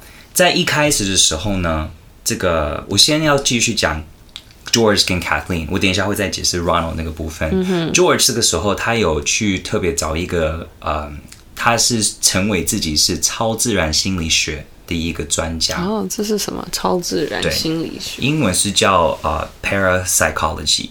它就是这个这个心理学好像比较不是呃正统的科学的方式去解释一些超自然的部分，嗯，所以它好像不是被科学界接受的一种心理学。嗯嗯嗯、反正他找了一个叫 Kaplan 的一个超自然心理学的侦探，然后 Kaplan 呢，他就是有跟 George 说，我觉得你的故事听起来还蛮让我觉得有可能是假的。他就是有一点不相信 George，他说：“如果你是讲真的话，我会帮你就是处理这件事情。可是如果我发现你是讲假的，我一定要跟报纸讲说你是一个骗子，什么什么什么的。嗯”然后反正 George 就听到这个事情之后呢，他有一天看到 Kaplan 这个呃超自然心理学，就是有上报纸，然后说他要即将要去看 George 这个。哦，一就已经被讲出去说这个家里好像是有闹鬼嘛，oh. 对不对？Kaplan 就是在新闻就是有报道说，mm hmm. 就是有有有跟新闻讲说我要去他们家去检查，mm hmm. 然后不知道为什么当天 George 他就叫 Kaplan 说，哦，那我不要你来了，嗯、mm，hmm. 然后 Kaplan 就觉得有点可疑，为什么？我一跟报纸讲话的时候，就是你就媒体讲话的时候，你就突然觉得我你就是 fire 我，就是开除我，不要我去你的家。他就开始觉得 George 是不是一个骗子？嗯。但是 George 那边呢，他有另外一个解释，因为 Ronald 刚被逮捕之后，他有一个律师，然后这个律师他叫 Weber，那 Weber 他呢就有特别找 George 跟他老婆 Kathleen 来谈。然后来谈的时候呢，他就跟这个两个夫妇他说：“哦，你们也是有发现，就是这个家好像就是像我现在在帮 Ronald 讲，就是可能这个家有一点闹鬼。”他说：“那我们要不要就是一起来写一本书，然后一起来就是买这个弄出这个版权，然后弄电影啊，然后就是我们可以大家赚很多钱。哇”然后对，然后 George 跟 Kathleen 这个夫妇呢，他们听的时候就觉得，嗯，好像有一点让他们有一点兴趣。嗯但但是呢，他们两个因为 Weber 就说哦，可是如果我们做这个事情的话，Ronald 就是那个杀杀人犯，他就要拿一些的部分，就是有一些钱也要分给他，所以这个夫妇就不想跟 Weber 合作，嗯，就消失。嗯，但是 Weber 当天他就威胁了 Kathleen 跟 George 说。你们一定要来弄一个开一个记者会，要跟我一起开这个记者会，否则的话，我会去找你的小孩子，然后我会去骚扰他们在学校，然后就一直你知道吗？Oh、所以就是这个时候，Kathleen 跟 George 他们逼不得已就要跟 Kaplan 我刚才说的第一个那个心理学就是 cancel 掉。Mm hmm. 可是因为这样子，Kaplan 就开始散发出去说 George 跟 Kathleen。都是假的，他们都是在骗人的。嗯、他们其实要这个房子，就是被讲出去说是闹鬼，嗯、因为他们想做电影啊，想想想写书，嗯、然后为了想赚钱，嗯、可是他们都是假的。嗯，好，所以现在媒体他们就是没有很清楚到底是呃，George 跟 Kathleen 真的有。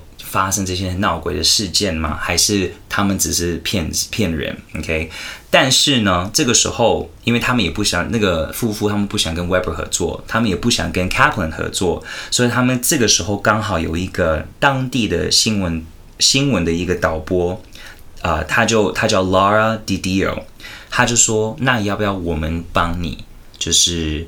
做一个 story，在你的那个旧家，嗯、然后我们我们就可以证明说，真的有这些闹鬼的事情，这样子可以让你们就也许让你们声明比较清白。对，没错。嗯、但是他们反正这个新闻台，他们要去的时候，他们就特别去找另外一个夫妇，他们找另外一个夫妇。然后这个夫妇特别是在查，就是超自然的案件。这个就是，是那个 Annabelle 同样的那个，没错，就是我们第一集讲 Annabelle 的 Lorraine 跟 Ed Warren 夫妇，哦、所以他们特别去请了呃 Warren 夫妇来检查 Amityville 这个家。所以我觉得很酷，就是从第一集我们讲的那个 Annabelle 那个事件的那个两个人，嗯、现在在这个故事也出现了。然后 Lorraine 她一进这个家的时候，其实那个 George。他他不敢再进这个家，嗯、所以他就把就是事情解释完之后，他就就没有再跟这个事情，嗯、就是他再也没有进这个家。所以 Lorraine 跟这个新人新闻的这个整个团队就进了这个家庭。Lorraine 一进去的时候，他说：“哇，这个整个家庭的感觉是很非常非常的沮丧。”就是他说：“我感受到这个整个 energy 这个整个的那个能量，嗯，就是感觉是很负面的。嗯、他说，而且这个家是有被侵扰了，就是被某一种不知道是鬼吗，还是是恶魔？他反正那个时候他还没有察觉是什么，他只是知道有东西。嗯、然后 Laura Didio 这个新闻导播。他只是想要有一个 good story，因为他那个时候他刚刚才加入这个新闻的这个电台，嗯、这个呃电视台，所以他必须要就是有一个你知道一个 breakthrough，对，一个可以可以可以让他升职的一个故事。嗯，他说他是一个城市女孩，她说她根本都不相信这种鬼不鬼什么的，嗯、但是她说她个人没有任何的经验，但是她说她的那个摄影师叫 Steve。一到了这个房子，他一到楼上第二楼的时候，突然间就是心脏有个很痛的感觉，然后就突然间他整个就是垮在地上。所以这个 Laura Didio 看到的时候，他就觉得真的让他觉得毛毛的。嗯，对，这 Steve 后来没有事，但是在那个当下他就很不舒服。然后他们也除了 Lorraine 跟 Edward 呃 Warren 之外，他们也请了另外一个灵媒。这个灵媒叫 Mary Downey，所以我会分享一下，就是 Mary Downey 她看到了什么。Mary 呢，她说她一进去，她也是感觉到是很很不舒服。Of course，你也可以 argue，就是谁都可以讲，因为是三个月前发生那么恐怖的事情，mm hmm. 当然会有一些不好的感觉。Right. 但是 Mary 她说，她有一次看窗户的时候，就看到一个小女孩的脸浮现在窗户那个那个地方，然后那个小女孩在哭。然后这个 Mary 这个灵媒，她就跟这个小女孩说：“ oh、他说前往白光，你就前往白光，不要一直待在这里。嗯” OK，然后她也说，在门外，因为他们会开始做一些设法与亡灵沟通的降神会。那降神会是什么呢？就是像台湾本本体本地的观落阴，观落音那种概念。嗯，所以反正他们做这个整个设法的时候呢，Mary 这个呃灵美，她就说她在家外面看到了很多穿着斗篷、有帽子那种，很像就邪教那种衣服，嗯、就很多这种人就围绕着这个家。啊、那 Lorraine 同时做这个降神会呢。他说，他也看到在空中有很多的尸体，然后这些尸体呢，也是都是穿着我刚刚说那种衣服，斗斗对那种衣服，斗篷那种衣服，然后都是肩并肩，然后就是在围绕着他。所以你看，他们两个都有这种的画面。呀，呃呃，讲到我整个鸡皮疙瘩。然后 Lorraine 呢，他说，他说他一到楼上，就是刚那个神父一开始说那个很。比较脏的那个房间，他一进到那个房间，他就跟这个新闻导播说：“这个应该是我离地狱最近的距离。”然后 Mary 他拿那个圣水，就是洒这个房子的时候.有一次他说那个水一碰到地上的时候，就很像水在滚那种的哇.那种的反应。然后 Ed 有一次他要去地下室的时候。他刚好就被一个很像，他说很像你在河流走路，嗯、然后就那个水是冲着你的那种感觉，哦、就打到他。啊、他说感觉很像是一群的恶魔，就是像是冲往他的方向冲。啊。好，那 Laura Didio 这个地方是我觉得这个故事其中一个大爆点。嗯，Laura Didio 他就从在这个时候，虽然他看到。Lorraine 跟 Ed 跟 Mary 他们的反应都是真的还蛮令人令他觉得很真实，嗯，让他觉得好像有可信度。但是当一个新闻导播，目前为止还是没有非常理性的，对，他也没有一个 good story，你知道吗？所以他开始有点担心了。但是在某一天的时候呢，他们就选择把一个。呃，脚架放在楼上的走廊，然后放了一个照相机，这个照相机就一直不停的在照相，听起来就是超可怕的。这是凌晨两点的时候，然后反正一直在照，一直在照，一直照，一直照，一直照，然后照完他们就因为那个时候的照片你要拿去洗嘛，对不对？嗯，他们拿去洗的时候，就是每一张照片都是一一模一样，可是有一张照片有一个小男孩的。头，Oh my God！从从某一个房间就是伸出来，这个照片可以在网络上找到。Oh、我跟你说，oh、那个小朋友的眼睛是亮起来的。Oh、你可以说那个那是那个闪光，right，对不对？但是，那重点是小男孩是谁啊？他不应该在那里。但是不对，因为那个时候他们每一个人说没有小孩子在这个家里面，right，所以这个 George 他因为拿到这个照片之后，他们问他说：“这个小孩你知道是谁吗？”George 就问他五岁那个女儿，他说：“你可以跟我讲这是谁吗？”然后他女儿说：“这就是我那个时候一起跟我玩的那个小朋友，Jody。”呀，就是 Jody。然后，可是那个那个家，就是原来谋杀被谋杀的那个家人里面有人叫 Jody 吗？没有，就是他那个 Ronald 的妹两个妹妹都不是 Jody。嗯哼，你说两个弟弟妹妹都不是，都没有叫，没有叫 Jody。然后，嗯。这个时候呢，因为这个新闻就开始散发出去，嗯、有人相信，有人不相信。嗯、然后同时，Kaplan，我刚刚说一开始说那个超自然心理学，他就一直到处在说 Lorraine 跟 Ed 这个夫妇，他们都是骗人的，他们都骗人钱。嗯，然后他们也好像也同时上节目，然后就开始就是你知道，就是有呃，这个 battle battle 那种感觉。然后嗯，反正就是你知道。A 讲 A，然后 B 讲 B，就是你真的永远不知道谁是讲真的。但是 Kaplan 有另外一个部分让我觉得他蛮独特的是，他也是一个 vampireologist。OK，那 vampireologist 是什么呢？就是特别在呃吸血鬼学家。对，所以他等一下，等一下，如果一个吸血鬼学家可以这么用力的说别人是骗子，uh huh. 那这很有可能就是说他是真的，就是你知道我意思吗？就是因为他真的很相信自己是真的，他才可以这么大肆说别人是骗子。当然，除非是这也是他自己一个宣传手法。Anyway，好，但我没有讲。对，因为 George，因为 George 那个时候他就觉得 Kaplan 这个人才是怪怪的，很像是因为一开始不是找他来做这个很。重要的 case，哦，所以现在毁了，他就想毁了他们。嗯，那个 George 是这样子认为，我觉得还蛮合理的。因为有可能他毕竟是一个 vampireologist，对这个。Yeah，so anyway，嗯哼，呃，那个时候其实 George 他说后来他不选这个 Kaplan，就是因为他觉得他是一个吸血鬼学家，哦，真的吗？有一点不相信他。So I don't know，欸，那搞不好真的是一种报复的手法，对，真的是一种报复的概概念。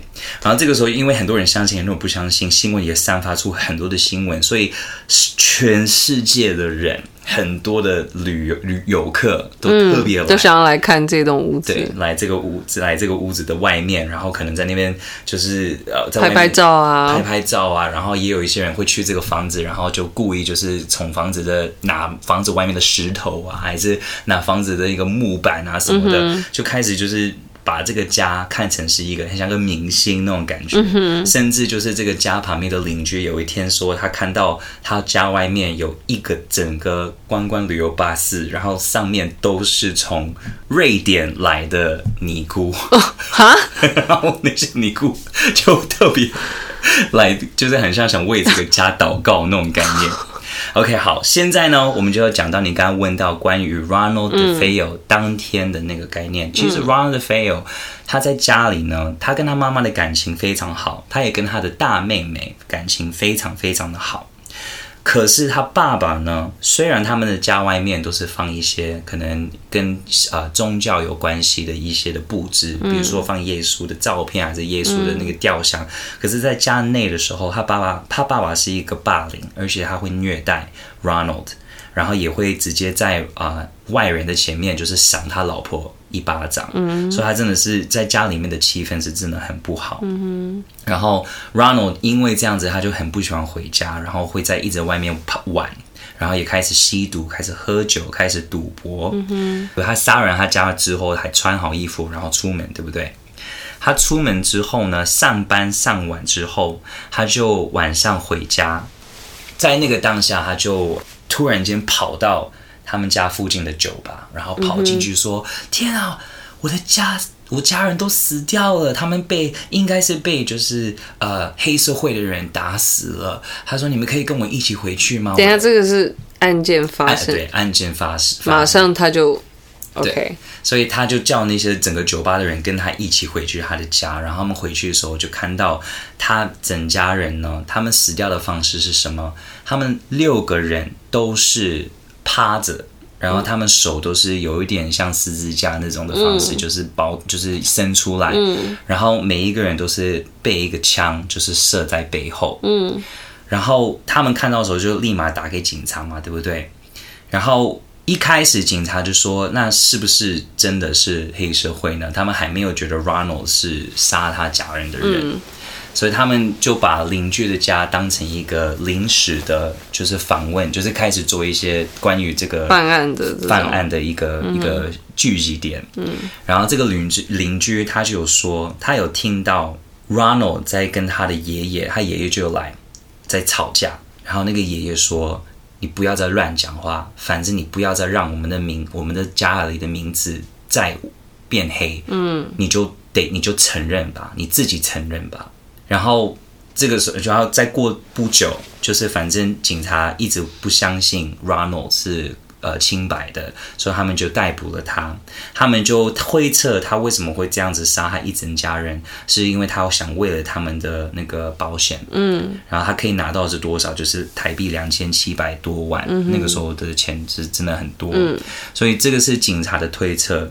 他的辩护律师是说他他是精神状况不佳，嗯，然后因为被他爸爸虐待啊，然后啊、呃，他们有。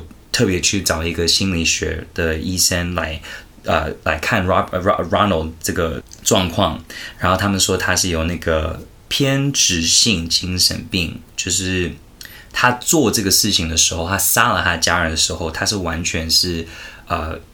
不在意识中，他是有一点很像是有一点恍惚间，嗯哼，就是做这个事情，嗯、所以他们是想用这个方式，就是说，呃，也许就是心理上面，就是如果是用科学的方式来解释的话，也许是因为这样子，就长期的被爸爸被爸爸虐待的这个，嗯、就引起他做这个事情。嗯、那 Ronald 他自己是说，是恶魔上身，然后害了我，就是杀了我的家家人。但是最后呢，法官还是呃不接受，就是这个的理由，他也不接受他是法律上精神失常这个理由，嗯、所以他最后还是判他就是六项终身监禁。哇，嗯，然后可是呢，有某一个推测，就是某一次这个 Ronald 他有说，当天晚上他还没有杀家人之前呢。他在楼下看电视，他醒来的时候有一个戴着斗篷的衣服，嗯、黑色的衣服，一个女人就拿着来福枪在两，就是双手拿着来福枪对着他说：“把你的家人杀掉吧。”然后他就。很像就是被下这个指令之后，他就做了做了这件事情，但是不知道为什么在这个时期，在这个家外面有一个记者一直在跟着这个家庭，我不知道为什么那个时候他没有解释那么清楚。可是这个记者他有说，他真的有看到一个女孩子穿着一个斗篷从家里走出来，拿着一个来福枪，然后把来福枪放在车上，然后他看到这个女孩子的脸的时候，是 Ronald 的大姐大妹妹。跟他感情很好的那个大妹妹，然后他就跟着这个，因为这个大妹妹一上车的时候就开车了嘛，对不对？嗯、这个这个记者就跟着这个妹妹，想看她要去哪里，那么那么晚的时间要去哪里，他就看到这个妹妹就把这个来福枪放在就是海港旁边的一个港口，然后就开走了，所以。这个是一个后来没有被解释的东西，可是后来警察找到那个来福枪，确实就在那个位置。嗯，OK。然后另外一个非常，他自己的妹妹，他自己的妹妹。然后另外一个很奇怪的事情，他也杀掉，后来杀掉了，后来有杀掉。非常这个整个事件最可疑的部分，我要即将跟你讲。嗯、这个来福枪是非常有力量的来福枪，它是砰 那种声音。嗯嗯、其实说道理上。整个邻居、整个社区都会听到，嗯，他连续至少六发，六发，可是有爸爸妈妈好像不止射了一次，好像他有几个，嗯、呃，就是杀了六个人之中有不止射一一一枪，嗯，总共九枪，嗯，邻居在当天晚上晚上只有一个说他听到狗在叫，可是他没有听到来福枪的声音。他们是在那个可怕的房间里做的的吗？就是说，你说是楼下那个吗？红色房间，就异次元的房间。可是没有，no，就是 Lorraine 说他最靠近地狱的那个房间。可是那个那个跟那个小的红色房间是不一样的，不一样，对，okay, 另外一个房间。但但是呢，后来他们有解剖这些尸体之后，有发现他们说这些尸体都没有被动过，所以他们死掉的位置就是他哦后来的位置，哦、没有被移动过。啊、OK，然后你要想一想，来福枪那么大声的话，你射了爸爸，妈妈会不会醒来？嗯，小其他的弟弟妹妹不会醒来吗？至少会起来吧。他们都是在个别的房间，都在个别的房间死掉，在他们自己的床上死掉，没有一个有显示是有想挣扎还是想跑走，全部都是趴着在一样那种位置，然后是从背后杀了。那你要说他们是不是有被下药？没有，在解剖尸体之后，完全没有被下药的那个线索。所以你要想一想，这个是怎么去解释？解释不出来啊！Even 专家他们解释不出来，怎么为什么会这样子？只是他们一直到现在还是觉得 how 如何？然后有另外一个细节，在大美眉跟 Ronald 最好大美眉的身上，他们有发现她的衣服上面有一些枪的粉。嗯哼，那枪的粉是只有你还没有射枪之前才会在自己的身上。所以他也有，他有可能是，所以有人推测是大妹妹先杀了曾家的人，嗯，然后不知道为什么 Ronald 就是后来选择把妹妹给弄死，这个是一个推测。可是，其实就是妹妹也是被枪杀这样子。嗯哼，然后关于这种各种不知道的，就是说关于这种很难就是细节被证实的案件，我觉得各种的。讨论跟阴谋论都有可能。嗯哼，那这个 Ronald 他在监狱的时候，他有说了一句，我在看这个纪录片的时候，让我觉得有点不太知道怎么去解读他。嗯、他说：“我就是这个阿米特维尔的恐怖的案件，我就是这个恐怖的东西。” I am the horror of the Amityville horror。呀、嗯，那就那就是我，因为我杀了我的家人，因为我被。恶魔上身，有一点很像觉得你们不要把这个房子当成是这个恐怖案件，而我才是这个恐怖案件，你知道吗？就很想，我知道那是就是自己是一种英雄，或是一种对悲剧主角，应该是要就是记得我，Right. 而不是记得这个房子。So I don't know，我觉得他讲这句话让我觉得你应该是要很。愧疚，你杀了你的一家人，嗯、而不是就是很想让大家知道你是谁。还是说他真的是有些精神病？就是说一种一些很严重的自恋病。Yeah，然后 George and Kathleen Lutz 呢，后来他们就是真的有卖他们这个电影的版权，嗯、然后书的版权，然后就有一个作家，他叫 Jay Anson，他就写了这本书，嗯，然后就是讲就是 George 跟 Kathleen 在这个家。啊，预见到的这些的事件，嗯、然后这个书就立马卖的超级无敌好，嗯、哼就好像听说他们印出来连二十五万本，然后就瞬间卖光。哇哦！然后那个时候为什么会卖的那么好？他们是推测是说，因为那个时候是美国呃七零年代那个经济很糟，然后刚好他们需要就是很像一种可以分心，是他们没错。分心的事情，对，而且 Kathleen 跟 George 他们当当时的时候也有碰到一些经经济状况，嗯、所以可能有一些的读者看到的时候会跟就是 George 跟 Kathleen 的故事更有一种连接感，嗯、所以这个书就卖的超级好。嗯、那 Jay Anson 这个作家呢，就开始赚到很多钱之后就得心脏病就死了。嗯、那有些人就开始觉得这个电影还是跟这个故事有关的人，是不是真的有一些？诅咒被诅咒，对，当然你知道人的自然的死去，有的时候也是逼不得已。但是呢.但是这个书在被写的当中，Jay Anson 这个作家，他有把他这个书还没有还没有印出来，还没有真的把发呃出版还没有出版之前，他把那些手稿有送给他三个朋友，叫他们看。第一个朋友呢，看一收到这个手稿。他要把这个手稿带去出版社的时候的那个路途中，嗯、他的车子突然烧烧起来。Oh my god！他没有死，他有逃走。嗯哼。第二个人呢，就是有被收到这个这个手稿手稿的这个这个朋友，他在开车当中突然间他车子不知道为什么就掉进了河里，他跟他儿子两个都进了河里，两个人都有逃成功的逃离。可是他们后来就是把这个车子把它拖上来的时候呢，那个手稿呢，他是把它放在这个车子的后车厢，嗯，然后他们去拿手稿的时候，发现全部车子都湿的嘛，嗯，但是手稿是干的，啊，然后第三个有收到他手稿的是一个女士的朋友，嗯，这个女士的朋友拿到了当天晚上，她的房子就烧起来，他也死了。他死了，他死了。然后他们据说这个手稿是在整个房子烧的已经都没有东西留下来，只有这个手稿是完全没有痕迹。天啊！OK，好，那 George 跟 Kathleen 后来的后果怎么样呢？George 后来在你知道，二零零五年我说有出一版、嗯、出一部电影，电影，他想告那部电影，他说那部电影就是有一点。太夸张，就是完全都不是根据他们真正发生的事情，嗯嗯、所以那是最后我听到关于 George 的那个新闻，嗯、我不知道他告的成不成、嗯、I don't really care，我觉得 whatever，、嗯、但是我觉得比较 weird 的东西是 Kathleen 在二零零四年的时候，她五十八岁的时候，她、嗯、过世了，嗯、因为一些啊、呃、关于那个呼吸的气管就是衰落，她、嗯。嗯、衰落的这个病呢。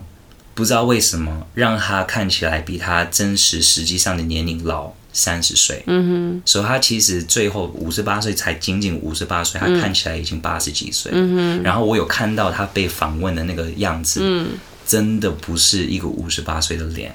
那你记不记得他先生在镜子里面看到他，嗯，是一个一个老老妈妈的一个脸。所以有一些人推测是说，那个老妈妈的那个灵魂就一直跟着他。啊！你等下看那个照片，看她的，他看她那个年纪。Oh my god！Fifty eight。好，我要最后讲的部分呢，是其中一个呃记者，他叫 Joel Martin，他有说了一句话，我觉得还蛮统称这个整个故事。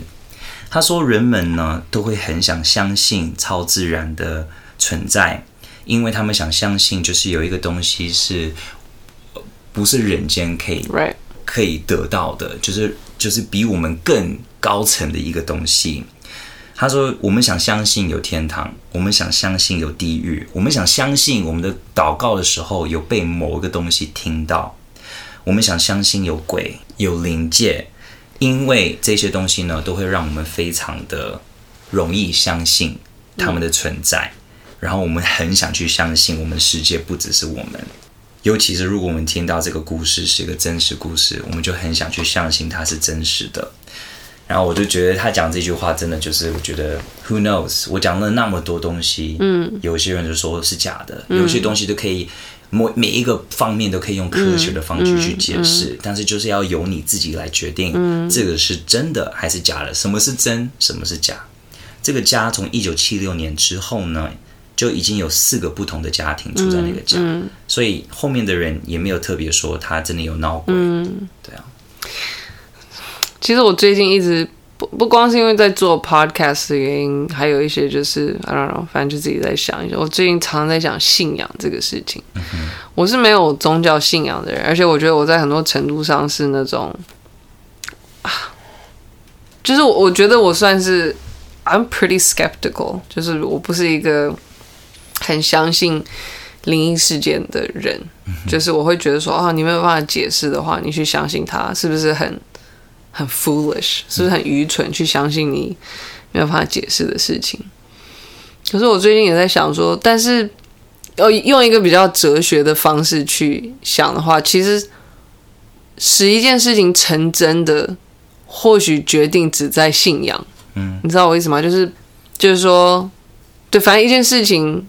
它是真或是假，就完全只有取决于你相信它是真的还是假的。然后我就在想说，因为我觉得很多人都会，就是像我这种不太相信，就是怎么说，只只相信逻辑能解释的事情，这种人他们应该很没有办法接受这种说法，就是说，Well，你相信的话就是真的啊。他们一定像这种人一定会觉得，那我要证据。嗯哼。可是。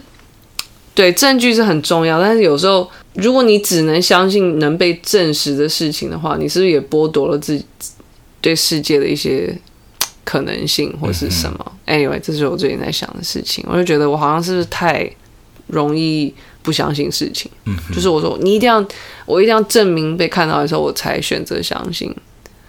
或许这是一种很保守的方式。哇，或许他很逻辑，很有理智。Yeah. 但同时我也觉得，我是不是？好像因为这样子，反正这个世界我看到的就没有那么的精彩，这样子，嗯、对啊，所以但我觉得都是一个平衡，对，都是一个平衡。对，有的时候那个平衡不是自己在心里面的一个平衡，而是你要跟别人多聊这些的东西，跟别人，Yeah，Yeah，我觉得你说的很对，对我觉得，我觉得你说的很对，我也不能完全只相信队友，我也我觉得我也需要用理智的方式去解释一些。我我曾经遇见过的事情啊，因为我也不想相信，就是真的有东西可以打我，you know，like 我也很想相信，maybe 是一个身体上面的一个反应，you know，right right right，我也不能完全陷入不到那个世界，然后就迷失，然后就觉得只有这种的解释，所以。我也需要像你这种的个性的人，就跟我讲，是，you know，你的想法是什么？虽然刚刚我跟你讲，我被打的时候，你是很想很相信我，所以那个就让我，因为我在想说，我要问我，因为我不是你，我没有过你的体验，所以我只能相信你有，就是我的朋友跟我说的话的，yeah, yeah, 对，yeah. 我也有遇见，就是，可是这是我是很羡慕他们的，就是说，相信这世界上。不，就是有很多美好的不能被解释的事情，这样子、嗯、就是 like what 像什么 like magic，you know，like things like that。I mean，我相信魔法，但我觉得我相信的是好像比较哲学的那种，就是说，哦，如果你你相信你你所热情做的事情，就是你可以从中得到好的收获，比较像这样子。但是我在讲的是更更像那种故事书里面那样子的魔法，嗯、就是。就是我有遇到很相信这样子的东西，然后其实的人，然后我也觉得其实我还蛮羡慕这个看世界的方式的，因为其实我觉得我我很没有，嗯，可是我觉得他的世界很丰富，因为这样子，所以我就最近在考虑说，我是要对呢，还是？我是要让自己的想象力可以再丰富一点，You know what I mean？呀，yeah, 我懂你意思。但我觉得，对啊，就是一个平衡，平衡就是、嗯、对。不过也不能硬的要去相信啊。对，就是说，exactly，就是说，硬的不相信或是相信，我觉得好像都会被自己打脸。最后，如果你选择要很硬的做一件事情，没错。对。哎，Anyway。你的你的故事真的很棒，我好像没有，这是我听过你讲的最多一次，我很多崩 崩溃的时候，因为我觉得真的超可怕的。对，邻居说那个外面的那个眼红色眼睛，他觉得是他自己的猫哦，他觉得那个是他猫，所以你知道，就是有很多东西，你也可以用很理智的方式去讲，对啊，也也有可能就是说一连串的巧合，嗯哼。但是大家在很 hysterical 的状态下，那些巧合就会变成恶魔。没错，对对啊，失去理智就是一个失去理智是一个真的事情。没错，对，人类是真的是可以群体失去理智，然后希望失去理智不要有一把刀在手上就好。对 对，呀，好，最后的一个正面面包，我没有正面面包，但是我只想说，我觉得人类。我现在越是的想要了解人类到底是什么，我越觉得就是很神秘，嗯哼，就是超神秘的生物。就是这些事情到底是我们自己的信仰创造出来的，还是说真的就是人死后不甘愿的灵会留在这个世界上？然后圣水真的是一个真的东西，然后它泼到就是受到诅咒的地板会像滚水一样。就是人类的世界实在是太神秘了。Yeah. 我的结论只有这个，对。嗯，看来今天故事会让你有一些 想象的那些空间。是，那我就来做一个一个正面面包。好，我从以前我知道我有很粗的大腿。嗯哼，就在美国的时候，我所有朋友就说你的腿好好看。嗯哼，你的腿很像，就是有人说过很像呃泰山的腿吗？没有，他说是，你知道以前有一种大象，是现在没有那种有毛的大象。哦，Mammoth。对。哎、欸，我知道长毛象。他说你有长毛象的大腿。I was like what? I was like 已经是夸奖吗？他说对啊，他说壮的腿超好看的、啊。还是男生是这样，女生好像被这样夸赞就就会想揍人家。好像好像对啊，就好这是还是夸赞。But anyway，像说我到现在，因为我一到亚洲之后，我不管在哪一个。地区我都会被人家讲说你腿好粗，嗯哼，然后就一直无时无刻一直跟我讲就是要怎么瘦腿啊，什么的，嗯哼，然后我会觉得那到最后我的大腿就是我大腿，我也不能把它切掉，所以你要我怎么样？所以我就开始对我的腿就不想被人家影响到，说它很粗很粗还是怎样？但是人家讲这些东西，你自然而然会被影响。然后我看照片的时候，我也觉得啊，我穿这种裤子就觉得很。